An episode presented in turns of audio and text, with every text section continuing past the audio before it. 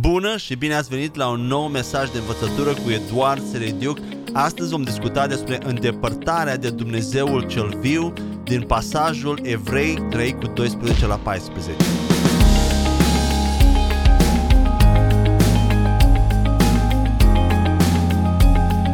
Vom începe mesajul de astăzi prin a citi pasajul biblic din care vom avea explicații și învățătura astăzi și acesta se găsește la Evrei 3, eh, capitolul 3, versetele 12 la 14. Eu voi citi din eh, Biblia traducerea fidelă din 2015, dar dumneavoastră sunteți bineveniți să, să folosiți orice traducere aveți la îndemână în limba română. Haideți să citim versetul, la versetul 12. Luați seama, fraților, ca nu cumva să fie în vreunul dintre voi o inimă rea a necredinței pentru a se îndepărta de Dumnezeul cel viu. Ci îndemnați-vă zilnic unii pe alții cât timp se spune astăzi, ca nu cumva să fie vreunul dintre voi împietrit prin înșelătoria păcatului. Fiindcă suntem făcuți părtași ai lui Hristos, dacă ținem strâns începutul încrederii noastre neclintit până la sfârșit. Acesta este pasajul pe care aș dori să-l, să-l explicăm astăzi și să discutăm despre această îndepărtare sau cădere de la Dumnezeul cel viu. Mulți creștini citesc acest pasaj și îl înțeleg în felul următor. Fraților, reduceți păcatele din viața voastră cât mai mult posibil și păstrați-le la un nivel minim până la sfârșit, astfel încât să nu vă pierdeți mântuirea de la iad cu niciun chip.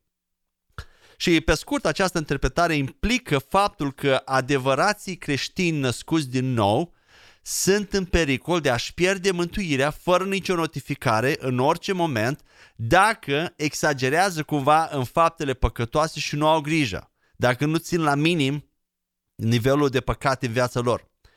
Scopul acestui mesaj este de a dovedi, a arăta că acest pasaj biblic și căderea sau îndepărtarea, separarea descrisă aici nu se referă la posibilitatea credincioșilor nou născuți, născuți din nou, de a-și pierde vreodată mântuirea din cauza păcatului.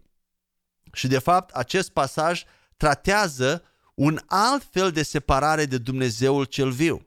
Și vom începe prin a, a vedea câteva probleme care apar atunci când dacă acceptăm această interpretare generală pe care tocmai am spus-o, de a ține nivelul de păcate la minim ca nu cumva să ne pierdem mântuirea. Și dacă acceptăm această interpretare că adevărații credincioși născuți din nou își pot pierde mântuirea prin păcat, haideți să presupunem că acest lucru este posibil și că ne putem pierde mântuirea prin păcat, ce, să, haideți să vedem ce, câte probleme, ce fel de probleme introduce această presupunere. Și prima problemă pe care eu o văd la această interpretare ar fi câte păcate, de câte păcate este nevoie pentru a ne face să ne pierdem mântuirea. Câte păcate sunt necesare? Biblia nu spune nimic despre acest lucru. Aceasta ar fi prima problemă. A doua problemă, de obicei când noi ne gândim la păcat, primul, primul lucru care ne, vin, ne vine în minte, în principal, sunt faptele păcătoase imorale, acele lucruri păcătoase mari, care se văd în exterior și care sunt reprobabile. Dar ce se întâmplă cu alte păcate de zi cu zi de care nici măcar nu suntem conștienți, poate, cum ar fi mâncarea peste măsură, sau faptul că nu iubim pe Dumnezeu sau pe soțul și soția noastră la fel de mult cum iubește Dumnezeu? Ce facem cu păcatele de omitere, când uh, situații în care ar trebui să facem un bine și nu-l facem? Oare nu sunt aceste păcate capabile să ne facă să ne pierdem salvarea în orice moment? Desigur că păcatul este păcat și orice, păcat, orice păcate ar trebui să fie în stare să ne facă să ne pierdem mântuirea. Și de ce văd acest lucru ca o problemă? Pentru că oricât am încercat să ținem la minim uh, numărul de păcate în viața noastră, nu vom reuși niciodată dacă luăm în considerare aceste păcate de omitere sau lucrurile pe care nici măcar nu, de, uh, lucrurile de care nici măcar nu suntem conștienți, cum, pe care le-am menționat, tocmai le-am menționat. Proble- a treia problemă pe care o văd, dacă mântuirea noastră depinde de nivelul nostru de sfințenie, nu înseamnă oare acest lucru că adăugăm faptele noastre bune la jertfa lui Isus ca și o condiție pentru menținerea mântuirii noastre? Ce facem cu pasajul din Evrei 10 11 la 14 care arată clar că păcatele trecute, prezente și viitoare ale credincioșilor sunt iertate la momentul mântuirii. Ce facem cu acest pasaj? Apoi a patra problemă care o văd, odată ce ne-am pierdut mântuirea, oare o putem recupera înapoi? Dacă da, asta ar presupune din nou să fim botezați în apă și cu Duhul Sfânt și acest lucru nu poate fi găsit nicăieri în Biblie. Asta ar fi a patra problemă. A cincea problemă. În cazul în care nu putem primi mântuirea înapoi, de unde știm când am trecut de punctul de neîntoarcere? Există un astfel de punct decisiv și specific la care ne-am pierdut mântuirea? Dacă într-adevăr ne putem pierde mântuirea, cum de nu este descris în detaliu nicăieri în Biblie acest proces? Cum putem ști când am pierdut mântuirea? Pentru că, haideți să fim sinceri, aceasta nu este o problemă banală, este o problemă de viață și de moarte. Pe majoritatea creștinilor, inclusiv eu, ar dori să știe despre acest lucru. Iar Biblia ar fi trebuit să o acopere în mod strategic, dar nu o face. Toate evangheliile și epistolele menționează foarte clar cum pot fi mântuiți oamenii și când este momentul exact când pot ști sigur că sunt mântuiți. Vedem aceasta la Romani 10, cu 9 la 10. Dacă crezi din toată inima ta că Isus este Domn și mărturisești cu gura ta, vei fi mântuit. Și foarte clar și simplu. Cu toate acestea, Biblia nu menționează clar nicăieri când credincioșii pot ști că sunt căzuți de la mântuire. Și aceasta eu o văd ca o problemă. Uh, astea au fost câteva lucruri care ar fi dificil de înghițit dacă mergem cu interpretarea uh, cea mai generală. Interpretarea generală, nu cea mai generală. Haideți să mergem mai departe. Ce semnificație atunci are Evrei 3 cu 12? Dacă dăm la o parte această interpretare, cum interpretăm Evrei 3 cu 12? Și în lumina ceea ce am spus de, deja, căderea descrisă în pasajul acesta din Evrei 3 sau îndepărtarea trebuie neapărat, trebuie să însemne altceva decât pierderea mântuirii eterne. nu e așa? Haideți să vedem ce ar putea însemna, ce altceva ar putea însemna. Dacă vă uitați în, în tot capitolul 3, la versetele anterioare, ele citează din Psalmul 95 și avertizează Israelul să nu-și repete greșelile din pustie. Ce s-a întâmplat în pustie? Israel și-a pierdut credința în Dumnezeu. Au cedat fricii și acest lucru a dus la neascultare și încăpățânare. Unde au cedat fricii? Exact înainte de a intra în țară, când scoadele s-au întors de la cercetarea țării și au explicat despre uriaș și oamenii s-au înfricoșat. Nu au persistat și în conse- nu au persistat în credință și în consecință acea generație nu a putut intra în țara promisă. Însă, Dumnezeu nu a trimis Israelul înapoi în sclavie în Egipt. Și aș vrea să repet acest lucru. Ca și pedeapsă, Dumnezeu nu a trimis Israelul înapoi în sclavie în Egipt. Și aici aplicarea psalmului este foarte explicită. Lipsa de încredere a israeliților i-a determinat să se îndepărteze de Dumnezeu, să cadă, dacă vreți, de la Dumnezeu. Iar acest lucru a rezultat în pierderea beneficiilor țării promise. Și autorul evrei îi avertizează pe creștinii evrei care citeau aceste cuvinte să nu facă aceeași greșeală. Contextul arată clar că mântuirea nu este în joc aici. Mântuirea noastră de la iad. Acum haideți să vedem ce ar însemna țara promisă pentru noua creație, pentru noi creștini în Noul Testament. Țara promisă nu este o metaforă a cerului, așa cum foarte mulți creștini o consideră. Să speră și așteaptă venirea cerului, venirea să meargă în rai, să treacă în viața următoare și să privesc când le este mai greu, privesc la, acea, la acel viitor strălucit și este ok, este foarte bine să sperăm și să așteptăm viața, de, viața viitoare, însă aceea nu este țara promisă, noi o vom avea aceea, dar nu este țara promisă. Dacă facem paralela cu Israel și cu Cananul. Dacă ne uităm puțin la Israel, salvarea Israelului din Egipt este simbolul mântuirii noastre de la iad furia lui Dumnezeu împotriva poporului, uh, furia lui Dumnezeu împotriva poporului evreu din pustie nu a fost manifestată prin a-i trimite înapoi în Egipt, ceea ce ar simboliza pentru noi întoarcerea la un statut de nemântuit. nu așa? Ci mai degrabă a fost refuzarea binecuvântărilor moștenirii făgăduite. Și anumite părți din capitolul 4 vor susține în continuare ideea că autorul cărții evrei vorbește despre păcat în viața unui credincios mântuit și nu despre pierderea potențială a mântuirii. Așadar, ce este țara promisă pentru noua creație în Hristos? Ea nu este viitorul cer nou și pământ nou, ci constă mai degrabă în toate beneficiile moștenirii extraordinare câștigate la cruce de Isus, aplicate și trăite aici pe pământ, cât trăim pe pământ. Și care sunt acestea? Eliberarea de condamnarea păcatului, darul dreptății și al neprihănirii, vindecarea fizică și sănătatea, sănătatea continuă, prosperitatea materială, sfințenia, dragostea, bucuria continuă, odihna, înțelepciunea în toate deciziile vieții, pacea.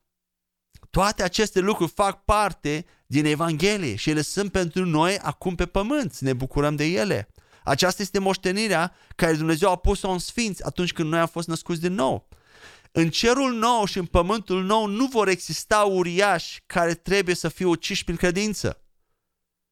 Giganții sau uriașii bolii, sărăciei, eșecului, depresii, condamnării, urii, mâniei, toate, toți acești uriași sunt aici cu noi acum pe pământ și aici noi trebuie să-i, uh, să-i învingem, să-i distrugem, să distrugem lucrările întunericului și ale diavolului, pentru că aceasta, acestea sunt lucrările diavolului și ale întunericului, nu ale lui Dumnezeu.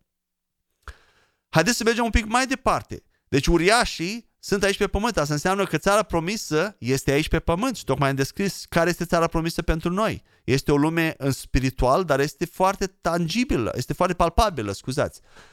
Ea este spirituală, dar ea este acolo pentru a fi adusă în lumea materială și a o trăi în lumea materială. Este atât de interesant și atât de, uh, sunt atât de fericit că Dumnezeu ne-a dat o, o, o moștenire atât de bogată dar haideți să mergem mai departe, să vedem ce cuprinde Evanghelia Mântuirii, această Evanghelie extraordinară. Ea are două părți. Prima parte, una negativă și mai mică, care uh, se referă la iertarea păcatelor și scăparea de la, din iad pentru veșnicie. Asta este partea mai mică a salvării. Știu că poate nu sunteți de acord cu mine, dar așa este. Și a doua parte, care este mai mare și este o parte pozitivă a salvării, este viața spirituală din tărâmul etern în viața de zi, adus aici în viața de zi cu zi pe pământ. Dumnezeu ne-a dat viața Lui pe care El o are ă, din tărâmul etern al eternității, a adus-o aici pe pământ și a pus-o în inima noastră. Ca noi să o scoatem afară, să o trăim în afară. Deci partea mai mică a mântuirii este doar un mijloc spre partea mai mare, spre un scop mai mare. Scopul mântuirii nu este scăparea noastră de la iar, ci iertarea păcatelor. Aceia erau doar un mijloc pentru a ne aduce în scopul pe care Dumnezeu l-a avut prin mântuire. Partea mai mică este inclusă în partea mai mare. Partea mai mare, scopul adevărat al mântuirii a fost ca noi să avem viața lui Dumnezeu, să avem, să-L cunoaștem pe Dumnezeu într-un mod intim și să ne bucurăm de ceea ce Dumnezeu are, de ceea ce Dumnezeu este și nu de a scăpa la ea. De aceea, noi ca și nu, nu știu de ce ne concentrăm așa de mult pe partea mai mică, pe a, a, a scăpa de la ea și pe a nu ne pierde mântuirea, a nu ne duce înapoi în ea, dar aceea este rezolvată odată pentru totdeauna. Noi ar trebui să ne facem griji dacă nu uh, beneficiem de, ce, de partea mai mare, de partea pozitive pe care crucea a adus-o pentru creștini. Acum haideți să vorbim un pic despre păcat ce se întâmplă când păcătuim și ce legătură are acest lucru cu îndepărtarea de Dumnezeu. Orice păcat are o plăcere naturală în el. Păcatul are plăcere, asta este un fapt. Și acest lucru, tocmai acest lucru îl face tentant și ispititor. Însă această plăcere a păcatului este una înșelătoare, deoarece aduce cu sine moarte spirituală. Când păcătuim, imediat în mintea noastră se creează o prăpastie și uh, spun încă o dată, în mintea noastră, nu în realitate, nu în lumea spirituală, ci în mintea noastră, în gândirea noastră, se creează o prăpastie și o despărțire între noi și Dumnezeul nostru iubitor. Ne vedem separați de El, ca și cum noi suntem aici, El este acolo, El este sfânt, noi am dat o bară și suntem, pentru moment, nu mai avem părtășie. Și mulți creștini cred asta, se, părtășia se întrerupe între credincioși și Dumnezeu, dar ea nu se întrerupe. Din, în lumea spirituală, din punctul de vedere al Dumnezeu, ea nu se întrerupe niciodată. Dar din punctul nostru de vedere, ea este întreruptă în gândirea noastră. Și dintr-o dată, ce se întâmplă? Îl vedem pe Dumnezeu supărat pe noi, ofensat și din cauza aceasta, pentru că gândim în felul acesta, nu ne mai putem aștepta ca El să facă nimic pentru noi, deoarece am greșit față de El. Așa ne simțim. Și ca, ca drept dovadă, drept urmare, nici nu mai îndrăznim să mai cerem ceva în credință sau să mai credem pentru ceva. Și încet, încet suntem târâți în condamnare și într-o mentalitate a legii și a faptelor bune din cauza conștiinței noastre, care trebuie spălată și ajustată la realitatea care este în spirit, în Duhul. Și spun încă o dată, este din cauza conștiinței noastre, pentru că atunci când păcătuim, nu Duhul Sfânt este cel care încearcă să ne convingă că am păcătuit. Nu e Duhul Sfânt cel care vine și spune, ai păcătuit, ai greșit, trebuie să te pocăiești. Acela nu este Duhul Sfânt, ci conștiința noastră care ne condamnă. Biblia spune că Duhul Sfânt convinge lumea de păcat, dar pe noi credincioși ne convinge de neprihănire, de dreptate, de cine suntem în Hristos. Acel, acea, acea convingere este mai grea decât convingerea de păcat. Însă noi avem o conștiință care trebuie ajustată, spălată cu această neprihănire. Trebuie să o aducem și să facem să creadă că noi suntem îndreptățiți înaintea lui Dumnezeu și să nu mai lăsăm să ne condamne. Conștiința noastră, care vine de la pomul uh, binelui și răului, ne condamnă. Și dacă ne uităm, uh, acum să mergem mai departe, dacă ne uităm la contextul mai mare al întregii cărți evrei, uh, putem observa că întreaga carte este una de contraste și de comparații. Epistola compară lucrurile noi în Hristos cu cele vechi. Aceasta arată cum Isus Hristos este superior uh, cui? Părinților și profeților din vechime, vedem aceasta în capitolul 1, superior îngerilor, vedem în capitolul 2, superior lui Moise, care reprezenta legea și, pro, legea și faptele bune în capitolul 3. Apoi în capitolul 4 evrei vedem că Isus Hristos este superior și lui Iosua, Apoi în capitolul 5, Isus este superior preoției leviticii, levitice. În, ce, ce făceau preoții levitici? Ofereau jertfe zi de zi la templu și din punct de vedere istoric, biserica primară era formată din credincioși evrei creștini. Și acești credincioși evrei au crezut în Isus Hristos ca Mesia, dar ei veneau din tradiții seculare în care familiile lor obișnuiau să meargă la templul evreiesc pentru a-și acoperi păcatele din nou și din nou în ziua sfântă a ispășirii și acolo ofereau jertfe continue, repetate. Ei veneau din acest mediu, din acest context și în consecință aveau tendința de a se îndepărta de simpla mântuire prin credință și de a se întoarce la mântuirea prin lege și fapte. Ei nu cădeau de fapt din mântuire, dar trăiau cu o mentalitate a legii și a faptelor bune. Și aceasta îi făcea să nu beneficieze de ceea ce Evanghelia avea prin credință. Pentru că atunci când te bazezi pe lege, pe faptele tale bune, pe sfințenia ta, nu ai cum să mai beneficiezi de lucrurile care Evanghelia a dus. Uh, uh, pentru că acele se captă doar prin credință. Și uh, întorcându-mă la păcat, atunci când păcătuim, o cădere sau o despărțire sau o separare se întâmplă doar în mintea noastră, între noi și Dumnezeul cel viu și marea lui iubire. Și această separare ne afectează viețile practice și ne anihilează credința în toate domeniile vieții.